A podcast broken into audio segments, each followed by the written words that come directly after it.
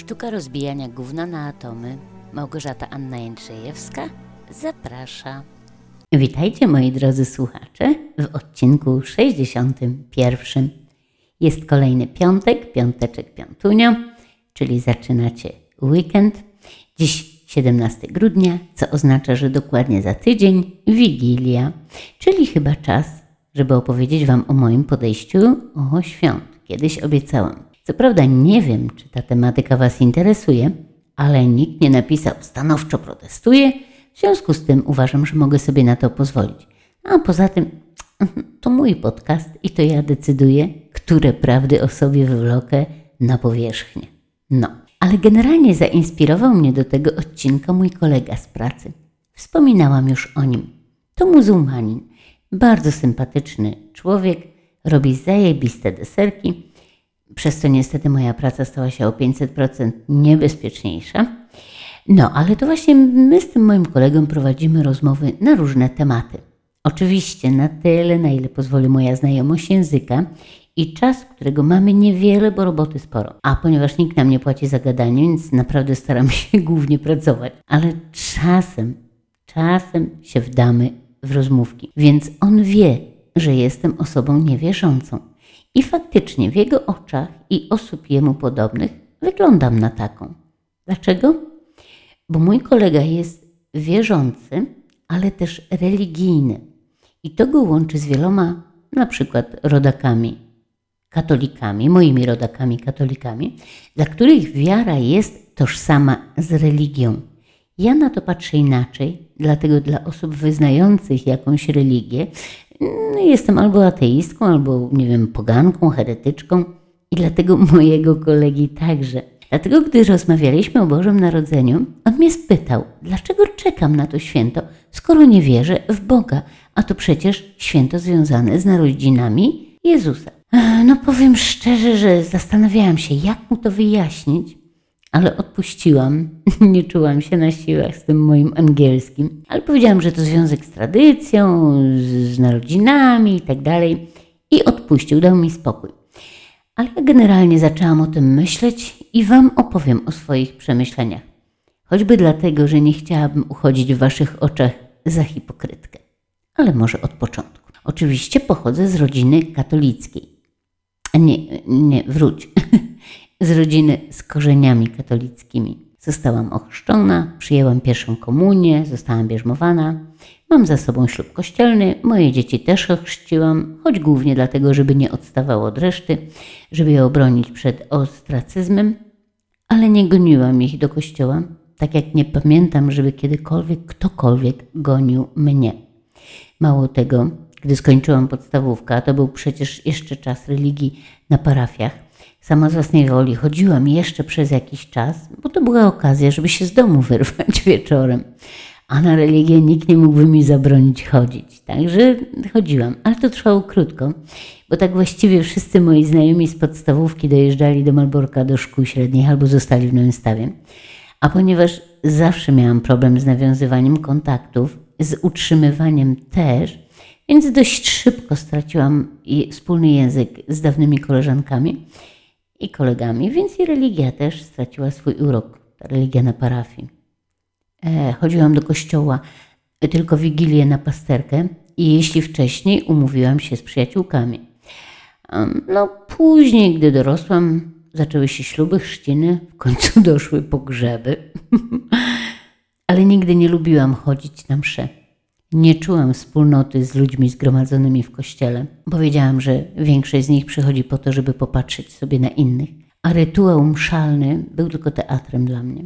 I mimo, że teatr generalnie lubię, ten do mnie nie przemawiał. Był marny, oszukany, a główny aktor z reguły nie umiał porwać wiernych tym, co miał do powiedzenia. Mało tego, tekst jest cały czas ten sam. Tak jak chodziłem do kościoła, gdy miałam lat, nie wiem, 10, jest to samo nadal. I powiem szczerze, że bardziej wolałam mity greckie niż Biblię. Biblia była nie do czytania.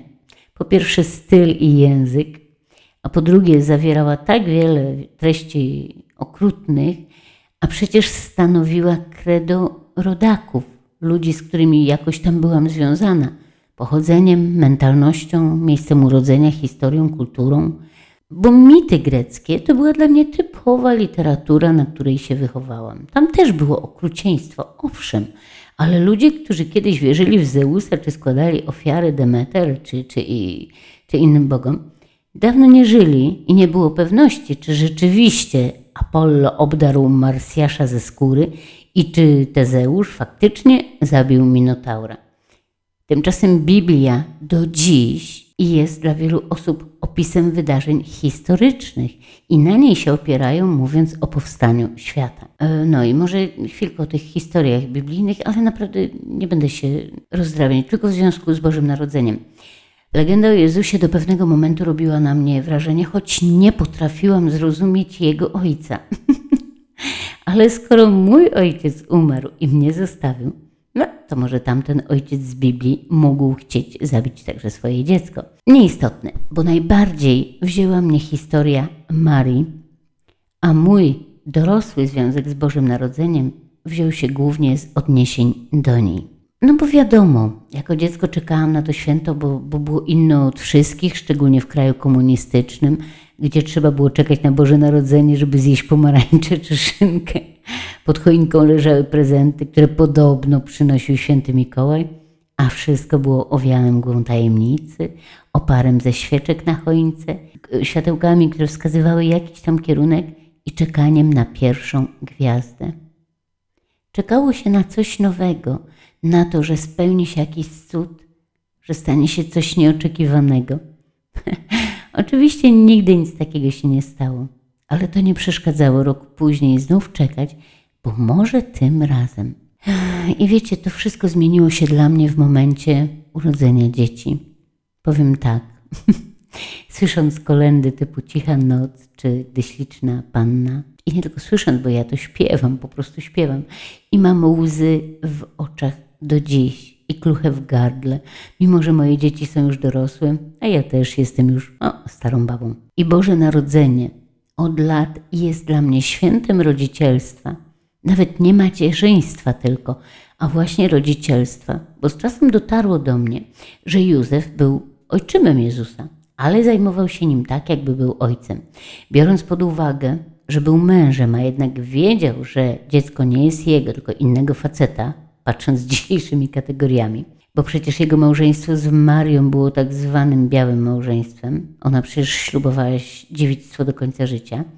No to cóż, uważam, że postąpił ciekawie. Oczywiście wiem, że to wymogi religijne sprawiły, nie jego człowieczeństwo, ale przyznać trzeba, że wykazał się jako ojciec chroniąc dziecko przed śmiercią i za to należy go doceniać. Być może gdyby nie względy religijne, też wykazałby się takim człowieczeństwem. Być może tak, znamy i takie przypadki, prawda? No, w każdym razie, Boże Narodzenie kojarzy mi się nieodmiennie z dziećmi i czekam na ten magiczny czas, bo uważam, że mogę sobie bezkarnie pochlipać, śpiewając kolendę o matce.